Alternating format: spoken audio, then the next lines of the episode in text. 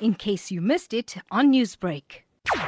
Morning around 7 o'clock, the police from Berea police station received a complaint of a robbery that took place in one of the shops at uh, Musgrave Road. When they arrived at the scene, they were informed that four suspects entered the premises or entered the shop and threatened the staff with their firearms and they took an undisclosed amount of watches before they fled the scene in their getaway vehicle. No one was injured during this uh, attack and the police have opened a case of robbery for further investigation at Berea police station. The police are still looking for the suspects that were involved in this attack.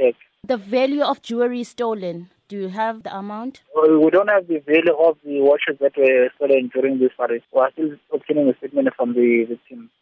Newsbreak, Lotus FM, powered by SABC News.